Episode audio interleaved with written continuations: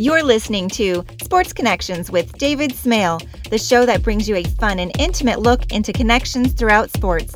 Now, here's your host, David Smale. With the Major League Baseball season now over, Fox will be front and center on our televisions with its postseason coverage. So we'll be seeing a lot of Tom Verducci, an outstanding baseball writer for Sports Illustrated and a reporter and commentator covering baseball for Fox and the MLB network. Graduate of Penn State, Tom worked for Florida Today for one year before joining the sports department at Newsday. I worked at Newsday at the time, and I remember Tom taking the department by storm. He was confident and talented. He could turn a phrase better than a lot of columnists, much older and more experienced than he.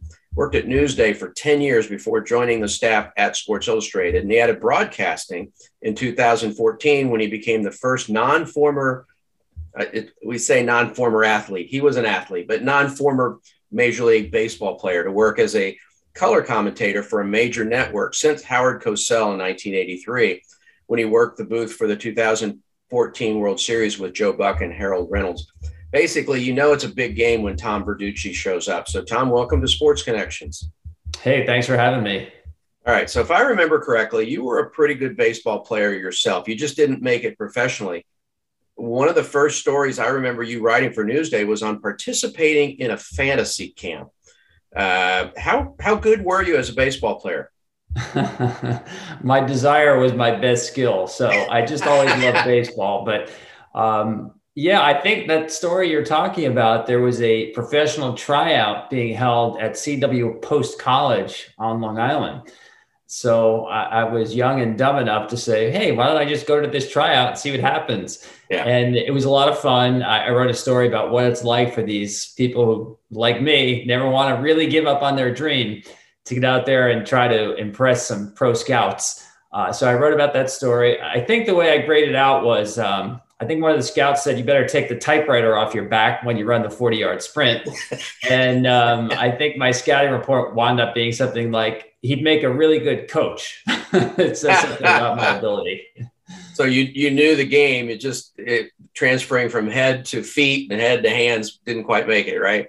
Yeah, well, I was lucky enough. I consider myself lucky because my dad was a high school football and baseball coach.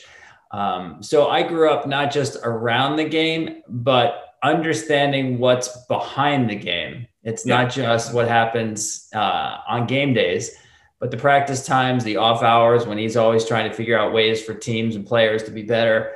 Um, so understanding kind of the subtleties of the game uh, yeah. from a coach's perspective when I was young, I always thought that was, at least when I got into this business, a really big advantage. When did you know that you were a good writer? Well, I knew I always wanted to write. I mean, as far back as I can remember, I'm talking about grade school. Um, I always loved sports and always loved just the process of writing. And I thought, well, it seems pretty cool to just combine the two and write about sports. Um, but really, I think even more so writing than sports was my first love. Um, so I had, didn't have a sense of what makes a good writer and what doesn't, but I did have a sense that this was my passion. And I think no matter what discipline you enjoy, you tend to be really good at what you enjoy and what you love. So it probably wasn't until later, until I really got into being a professional writer, that you begin to realize that opportunities start to open up. But for me, it was just about the process of doing something I loved. And you've added broadcasting. Is that something you thought about for a while, or did the opportunities just come up and you say, Yeah, I think I can do that? Yeah, it wasn't something I really wanted to do or thought about at all. I mean, I'm old enough to come up in an era where you pretty much picked what side of the, the journalism fence you wanted to be on, print right. or electronic. And I was a print guy. I just loved the process of writing. Uh, didn't have a desire to see myself on TV. And um, the media world changed in the course of my professional career. And uh, what I found was when I started doing it, started doing some TV work, um, first of all, I wanted to be good at it. Anything you do, you want to be good at. But I did begin to really enjoy it. So it wasn't something that it was a big desire for me growing up, but it became something that I really enjoyed. Yeah, I was interviewed recently and uh, actually was with Joe Lunardi, and he asked me, you know, since I've gotten into the electronic side with this podcast, what's the difference? And I said, the, the print has a delete button and and the electronic, if you say something, it's on it's on tape or film or whatever, somewhere floating in cyberspace forever. So, which do you like better now that you've been doing it for seven years? You know, I like them in different ways. I completely understand what you've been saying here about there's no delete key on TV. It's just it's first take, especially you know doing so many live shots for sports journalism you just have to get it on the first take. And the writing process can be a laborious one and yeah. lots of drafts and rewrites, and you're thinking about it all the time. So I do enjoy the process of writing a whole lot, but I also enjoy kind of the immediacy yeah. of doing the TV work. So they're different, and yet there are some similarities. Uh, I'm not sure I'd pick one over the other as to which one I'd like better, but I, I like the different challenges of each one. Yeah, there's certainly there, there's certainly some advantages to the delete button, but there's also some disadvantages because you're you're never quite sure unless you're on a very tight deadline. You're never quite sure when you hit send. Could I think about it for another day? Could I think about it for another hour and go back and change it and make it better? There's something about saying, okay, this is it. I'm doing it now, and that's and that's it. Yeah, no, I agree with that because anybody who writes knows, you know, there's always a point where you want to do more, but there's always a point where you do have to hit that send button. Yeah. Um, it's never perfect, and you know that. So I, I think you begin with TV, you begin to learn with that's the best that I can do in this moment. And, you know, there's adrenaline involved in that as well. I mean, you're doing a live hit or you're doing a broadcast from the booth um, you have to nail that first take. So yeah. um, I, that's a challenge. I like it. Have you uh, have you ventured away from baseball much? I know that most of your career, certainly with Sports Illustrated and, and TV, you've been focused on baseball. Have you done much away from baseball? Really, not a whole lot. I mean, if you go way back, my first job out of college was covering the Miami Dolphins down in Florida. Um, I've written uh, a few pieces early on uh, at SI on some other sports, some basketball, some uh, football. I've started the last couple of years to be writing essays for college football on Fox, which is really enjoyable. Uh-huh. Uh, I really like college football, and it's an opportunity to write as well as you know present something storytelling visually on the Fox uh, Saturday show. So getting a little more involved in that. That's been a lot of fun. But for the most part, um, I'm doing what I really choose to do, and that is to cover baseball. I mean, it, there's so many stories to write, and as you know, the the baseball season is pretty long, and it really doesn't stop even in the off season. So there's plenty of things to keep you busy. Um, so baseball is your first love, then, from a sports standpoint. Yeah, it is. Um, if I could have choose chosen one sport to cover, it would be baseball. Um, it just for whatever reason it was a sport I gravitated to. I played I played everything growing up and I loved all sports, but baseball was always my favorite sport. Um, so to me, it's uh, it's a great sport to write about. But more than that, I just like I tell people, I'm lucky enough. I think I'm lucky when I go to a ballpark. I'm not really a, I'm definitely not a fan of either team, and and I can say that in all honesty. So I enjoy being at the ballpark to see what happens in the game, regardless of what my rooting interest would be, because I have no rooting interest. Right. So no matter who wins or loses, I'm okay with that. I never walk away from a ballpark saying, "Oh man, that was a tough game," or "My team lost." Um, so I understand how, how fans bring their uh, their allegiances to the ballpark, but I kind of like not having allegiances because to me the game is the attraction, not necessarily a team now you don't have a favorite team you don't have a team you root for. Do you have favorite players that you like to cover that you like to see do well?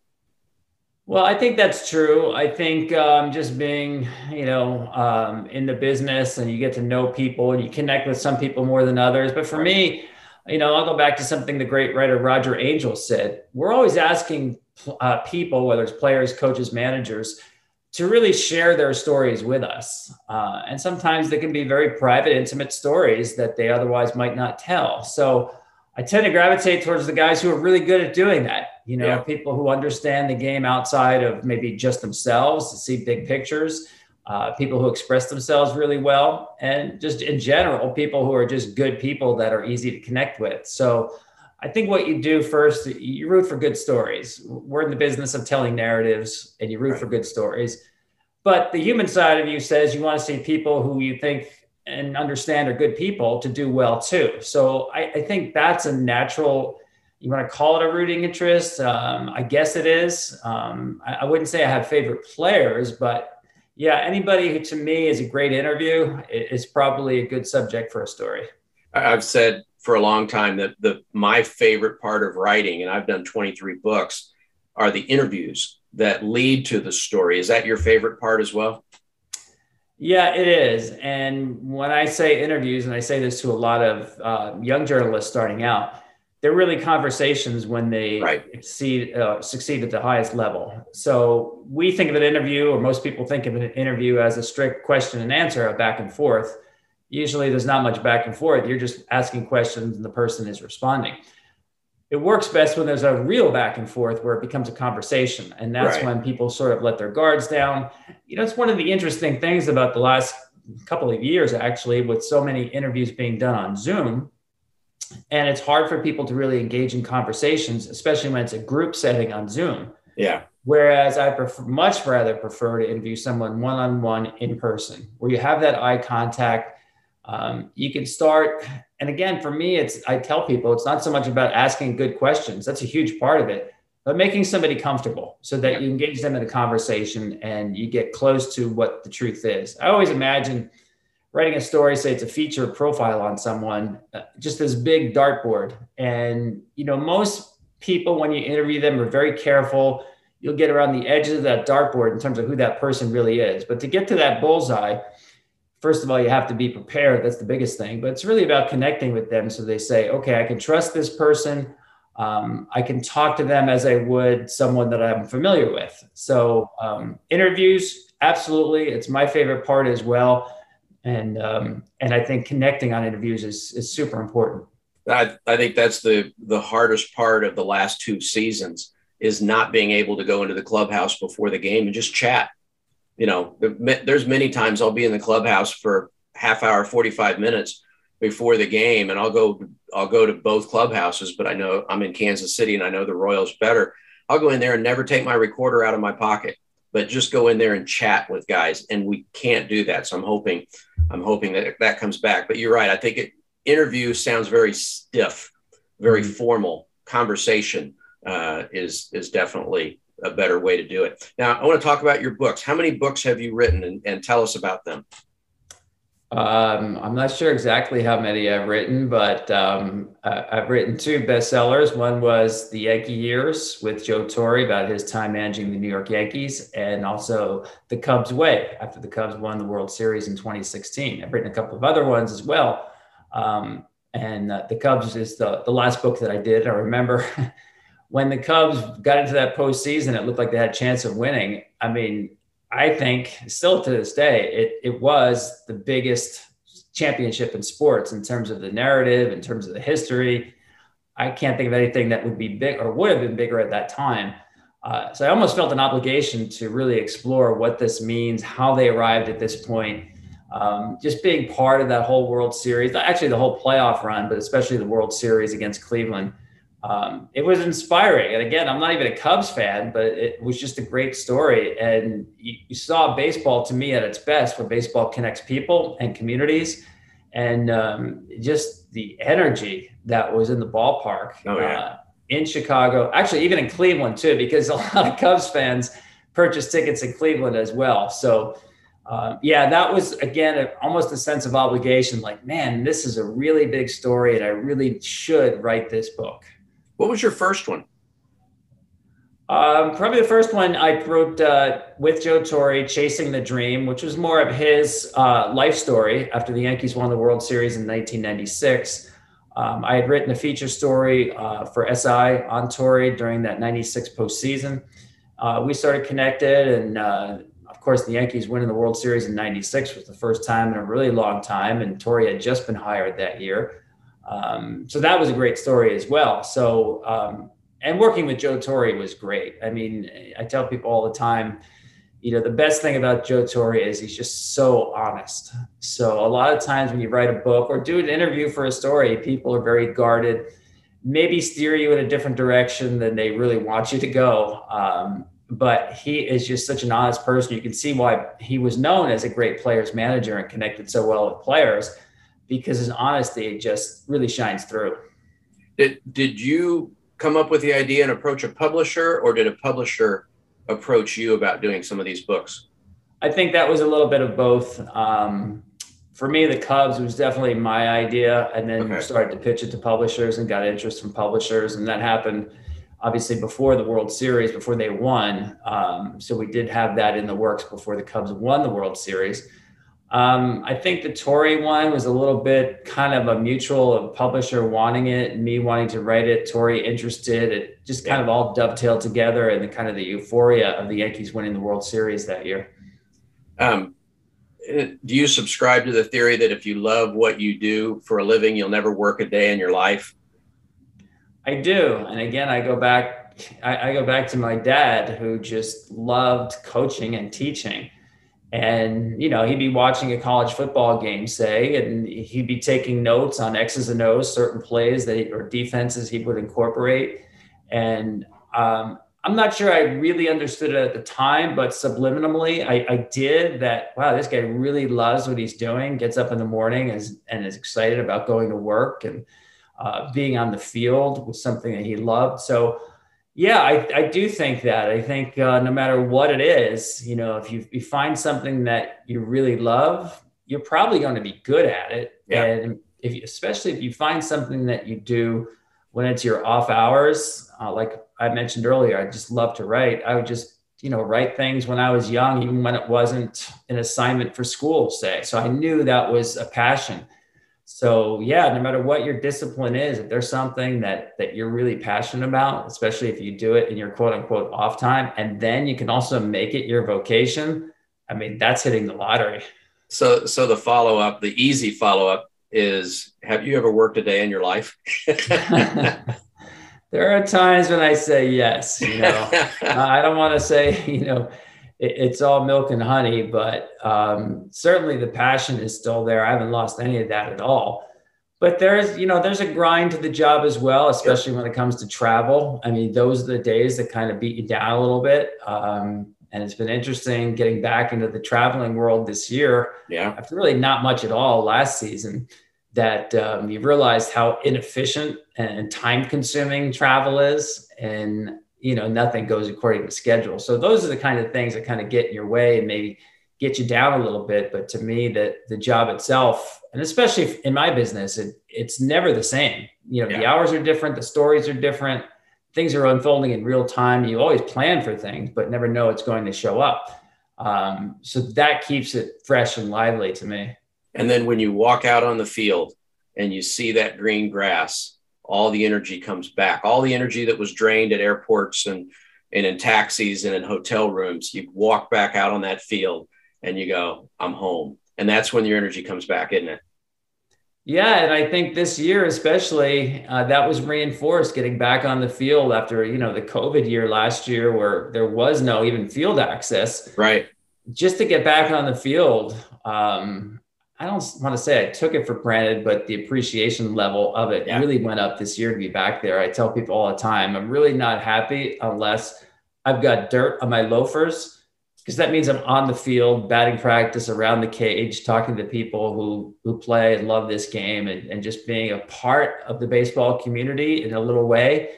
Um, and doing that at ground level is really yeah. cool. So yeah, that's um, yeah, despite all the travel nightmares that happen and things that always go great when you're chasing a story, of course, but um, there's something just right. The best part of the day is being out in the ballpark before the gates open. The place is quiet. Guys are working on their craft. Guys are pretty much in a good mood at that point because you have a new day. Even if you lost yeah. the night before, nothing has been established yet. It's full of possibilities. And uh, there's nothing better than, than that time of day and being on the field. I want to ask you about one, and I didn't warn you about this one ahead of time, but I think it'll be fresh enough in your mind. We tried to do this a couple of weeks ago, and you sent me your travel schedule. You had to go here and then here and then here. And you threw in the middle of that. And you weren't saying, I get to do this. You were just telling me how busy you were that you went to the field of dreams. Just talk about that experience. I've actually been there, and I'll tell you my story in a second, but just talk about broadcasting a game from Dyersville, Iowa, in the middle of the Field of Dreams? Well, that was my first time there. So just the experience, if you're a baseball fan or just a fan of the movie, um, it's one of the great places that to me, I can honestly say it exceeds whatever your expectations are. Absolutely. And the expectations are huge, right? Yeah. But the minute I walked out in the field, it was like, wow. First of all, it's the most striking visual setting you will ever see a Major League Baseball game played in.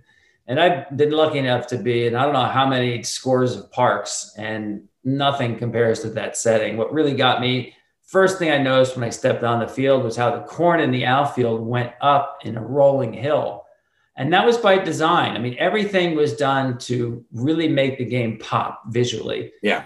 In other words, if you just had a row of corn on a flat line after, uh, beyond the outfield fence, you wouldn't see the depth of it. And it looked like it went on forever. And just sort of the the cinematic aspect of that was just the touches there were amazing. No ads on the scoreboard, reclaimed barn wood for the barn in center field for the batter's eye.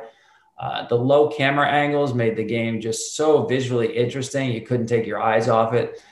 So I thought everything was done even better than you could have imagined. It was a great experience. Walking out to the movie field as well was pretty cool, walking through the cornfield um, yeah, for anybody who loves baseball or you know has seen the movie or knows what it's about, it it was just a great experience, and I'm glad they're going back there again um, in 2022. Did Did you get to play catch on the movie set field? I didn't. You know, by the time I got over, over there, it was probably about an hour before the game. Okay. And there were a lot of people. Yeah. Obviously, the same idea of wanting to walk out there. So there actually weren't that many games with catch going on because there were so many people out there. It would be pretty dangerous. But yeah, um, yeah it's such a intimate setting. And, and I thought the other thing about that game, I think it reinforced the best thing about baseball is baseball works best and when it's most simple. It's, you know, generational. It's mothers, daughters, fathers, sons. You, you know, you have an uncle who taught you the game. We all, all remember that. And a lot of people, it's their first game as a kid you're introduced to, at least a mm-hmm. team game and just that connection there. So you had this setting where that was reinforced, and there wasn't a lot of loud music, or the scoreboard wasn't telling people, "Hey, make noise." Yeah, uh, it was just a really kind of a stripped down baseball game, and baseball with a small B, not Major League Baseball. And I think that's when baseball succeeds the most. We, I, will tell you my story really quickly. Uh, I did a book on UCLA basketball and took my dad with me. He was retired and he was good at looking, you know, doing research and stuff. So I took him with me to California for a couple of weeks. We stayed with my cousin who worked for Universal Studios. In the middle of the first week that we were there, she came home from work. She said, "Hey, there's a tomorrow night. There's a uh, an employee premiere for a new sports movie. It's supposed to be pretty good. It's going to debut worldwide debut on Friday, but on Thursday night, we're, the employees get to watch it. Would you guys like to go see it?" like, sure, sure, sounds good. Baseball movie. Okay, great. And so we saw Field of Dreams the day before the world saw it. And so it, my dad liked to be treated as special. And so that became his favorite movie. That was in 1989. Every year after that, my brother and I would say, We need to take dad up to Iowa. It's about a nine hour drive from Kansas City. We need to take him up there, let him see the real field. And life kept getting in the way. And finally, in the spring of 2004, so 15 years later, we're saying, Dad's getting older don't know how much longer he's going to be around. Let's just make the effort to do it. So on Father's Day, we told him, we're taking you to Field of Dreams in August when the corn is high. Made took time. I had I had my son who was 21 at the time. My brother had his two sons who were like 19 and 10, and we we made, that nine hour drive. We got out of the van. We didn't even hit the restrooms. We went straight to the field. We played catch. We walked into the corn we we each took turn, turns hitting. We even recreated the scene where Doc Graham, the ball, or you know, Moonlight Graham, the ball player, stepped across the foul line and became Doc Graham to save the kid who was choking. And and there was probably 200 people there that day. It's a pretty popular thing, but they were in those bleachers and they cheered for us when we finished recreating that scene. We were there about three hours, soaked with sweat, we got back in the van and drove nine hours back to Kansas City. Got home at like two in the morning, exhausted. Went to work the next day. Don't remember a thing about work the next day. That was in August of 2004. And in January of 2005, my dad passed away very suddenly of a heart attack. And I couldn't sleep that night. And I'm laying in bed about three o'clock in the morning. I looked over at my wife and I said, I, the first thing I said is, I'm really glad we made the time to take dad to the field of dreams. Talked to my brother the next morning and I said, How'd you sleep? He said, I couldn't sleep. But about three o'clock in the morning, I looked over at my wife and I said, I'm really glad we took the time to take dad to the field of dreams. So now, if I were to share my screen, you would see, see that it's the picture of the six of us my dad, my brother, and me, and our three sons on the field of dreams. So I got choked up watching that game, and I was so jealous of you to be able to be there. And hopefully, you'll be there next, you know, next year, and hopefully, you'll get there in enough time to go out and play catch on that field and just play some baseball in its most simple form. Yeah, that, that's a great story, an amazing story. And it, it's funny how, and I know Kevin Costner talked about this. The climax of this movie is not a love scene or a car crash or a superhero yeah. zooming through the air. It's a father and a son playing catch. It doesn't yeah. get much more simple than that. But yeah. again, that's where the power is in the simplicity of that moment where you can say things to one another that maybe you otherwise wouldn't say or yeah. otherwise you say nothing at all and it's just this this shared experience the ball going back and forth i give to you i receive you know there's yeah. a literal and figurative connection between father and son and that's why to me that place is just it's magical you know, they say Disneyland, that's where the magic is, but there's certainly magic in that cornfield in Iowa as well. Yeah, it's and and it's interesting. I heard we talked to the people who were uh, the people who owned the farm at the time. Um, now that the family that owned it when the movie was made have since sold it, but we asked him about keeping the field open. He said the the next year when it came time to plant, because uh, that movie was filmed in '88, so in '89 came time to plant, and their neighbors were friends were saying, "Okay, you're going to replant corn? No, I'm going to keep the field. You're crazy. You, you you know you're giving up. I mean, it was the plot of the movie again. You're giving up all this income. No, people will come to see the field, and it was almost a, a almost a recreation of the script. And people kept coming, and we were there in the middle of August, you know, and weekday, and people were coming to what to just to see that field, and they're still coming to see that field. So I thought that was pretty cool. All right, um, get off this, get off that a little bit before I choke up. Um, as you know, I'm in Kansas City, so I think the best World Series, at least that Fox has done, was in 2015 when the small market Royals defeated the Mets. Now I know you grew up a Mets fan. You're not a Mets fan anymore. You're not a fan of any team. Was it hard for you to see your boyhood team go down, or could you just see the dichotomy of small market versus big market?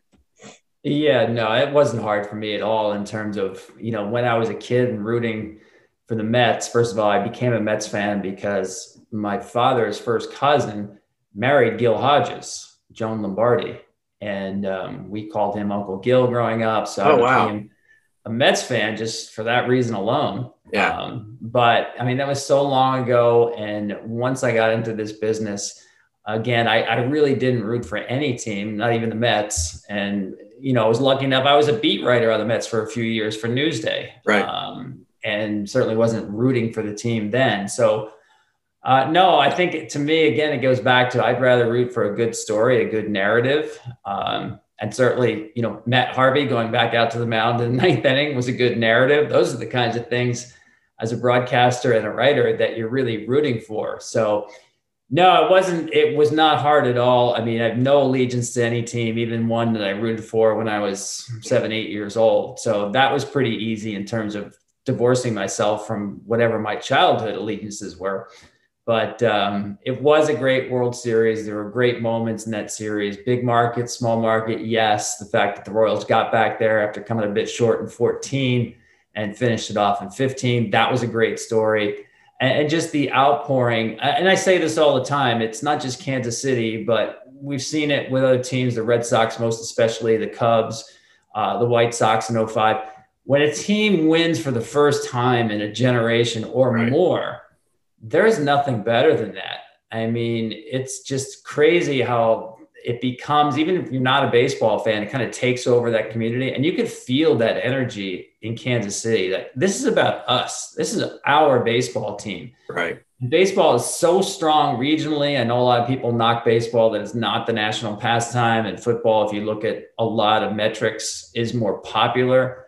Um, but on a community basis and how a, a, a, city and a region connects to a team, I still think there's nothing better than baseball and a winning baseball team that hasn't won in years. Like nobody in Kansas City was walking around, I don't think, with uh, world championship t-shirts and hoodies from 1985 it was a long time ago right?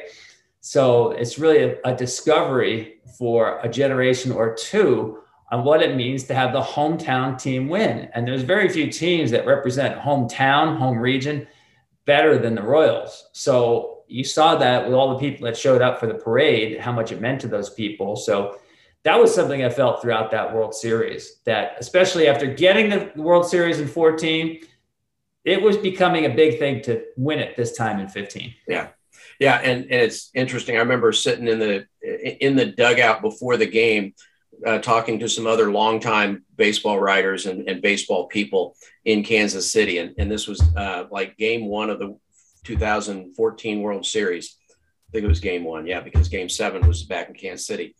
And I looked at him and I said, did you ever think we'd be back here during the World Series? did you think we'd be sitting in this dugout watching the Royals play because of the the way baseball had evolved and and it was it was unanimous. Nobody believed we'd be back there, and that was really really cool. And then to go back again, uh, that was pretty cool. I will correct you on one thing though. My daughter, who is uh, who actually turns uh, 36 today, was wearing her mom's World Series champion 85 T-shirt um, she was she was born in August uh, of '85, uh, and so she didn't remember the first one, but she she wore that shirt proudly through all those years of really bad baseball.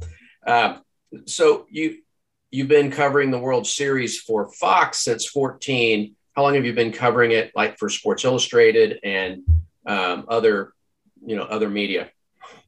Well, this is uh, overall, this is my 40th year covering Major League Baseball. Um, the first World Series that I covered actually was 1985.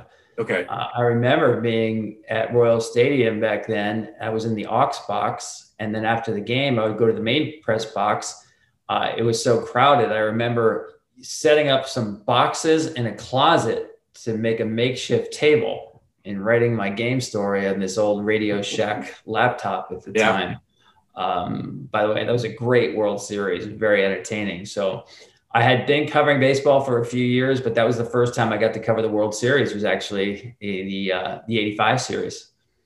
I'm guessing if I, I'm probably going out on a limb here, but so you covered basically how many that 36. This will be your 37th World Series later this month. Later in obviously we're re- releasing this uh, the day after the season, so late October, early November. I'm guessing yeah. your favorite, because you're a baseball historian, was 2004 when the Red Sox finally broke that streak. You know, that's so hard to pick though, because that definitely stands out. There's no question about that. That you talk about World Series you didn't think were possible. Yeah. Um, you know, I go back to um, 1991. The games were so close. The Braves yeah. and the Twins, uh, seven game series. Um, probably 2001 i would say stands out the most for me because of the emotions uh, right after 9-11 and and sitting at yankee stadium for game three of the world series. And i wasn't sure if i was in the safest place in the world because of all the security or the most dangerous place in the world because it was the first time people were really gathering in public like that in new york and right the day before game three, the attorney general had warned that there could be another attack in New York within a week. Mm. So the emotions, there's never been anything like that for me. I'm sure for a lot of people sitting in the ballpark and, and watching a game, we usually you just get, you lose yourself in the game, right. which is great. We go to baseball games as a diversion, kind of forget about work and hassles at home, whatever it may be. But this time you were definitely aware of the world at large and what's at stake. And, uh, you know, again, not knowing whether you should be nervous or excited, and it's probably a little bit of both. And then, you know, games four and five were just incredible comebacks by the Yankees. And of course, then you had game seven in Arizona, ends on a walk off. Very few World Series do that. Um, I just remember being wiped out at the end of that. First of all, that postseason, I think I went back and forth to the West Coast maybe three or four times because the Yankees played Seattle, they played Oakland, going back and forth, and then Arizona in the World Series. Um, it was a grind, but it was an emotionally difficult time. And uh, yeah. but the, the baseball games were amazing. So I, that one stands out to me as being so unique in terms of the emotions of the game. All right. Um, just hopefully you're going to be you're going to keep doing this. You're still a young man. You're just 60, um, and you don't look 60. By the way, I'm I'm jealous. I'm 62, and and I look at. Um, what does the future hold for you? Yeah, that's a good question. Um, as long as I really enjoy what I'm doing, which I do, uh, I don't think too much about long term future. Um, you know, I'm, I'm really busy, you know, working for really three different employers when you consider a Sports Illustrated, MLB Network, and Fox. Um, there's always things that I'm juggling. Um, so there's not a lot of time to think about long term plans. But um, yeah, I just want to keep doing this as long as it's fun and challenging, which it is. Um, I don't think I see things, at least in the short term, changing all that much for me you know, I still get a kick when I go to the ballpark, which is great, you know, and I know a lot of people, you know, sometimes they'll ask me, well, and if they're not baseball fans, especially, um, don't you get tired of just doing one sport? And I really don't. I mean, again, I, if I could choose, it's what I would do is just cover baseball. And, you know, that thrill of being at the ballpark and wondering what's going to happen today and, you know, trying to come up with story ideas that are unique and different. Mm-hmm. Uh, I like that challenge. So as long as that's there, I'll, I'll hopefully keep doing this. I like to let my guests uh, open up a little bit of the insight. We talked earlier about the, a good interview is becomes a conversation and you find out about things. So I like to wrap up with these two questions. First of all, not a question, but talk about your family. Well, family is super important to me. You know, I mentioned my dad and his influence on me, and my mom was the most positive person that uh, anybody would ever be around. So, um, you know, I tell people all the time I, I, was blessed with the advantage of really being loved as a child and knew it. Um, that's why I tell people I could never be a fiction writer because I had too happy of a childhood. I don't have any demons to exercise or any kind of crazy stories to, to turn into uh, to narratives. But um, yeah, family. I'm one of eight children, so I grew up in a big house. Um, three brothers, four sisters. Uh, there were always wiffle ball games and games of catch going on. Um, so family is super important to me. And now I'm lucky enough um, uh, with two children, my wife, and just there's nothing more important to me than family for sure. Uh, and especially doing what I do with does involve a lot of travel and a lot of work. Mm-hmm. Um, I'm just so thankful that my wife is so understanding, my kids are. Um, so yeah, I mean, we talked here obviously a lot about the job and it's pretty much what it's about. But the most important thing is just being surrounded by loved ones and and sharing love with them. It's there's nothing better than that. And how old are your kids? Well, my I have two boys. My oldest son is 29. My youngest son is 26. Um, uh, and they've just been a joy for me. I was lucky enough to be coaching them growing up uh, in baseball, and they played other sports, but I coached them in baseball, and they were able to play a little bit in college as well. So um, able to share any kind of experience with them has been great, but the baseball experience really cool. Yeah.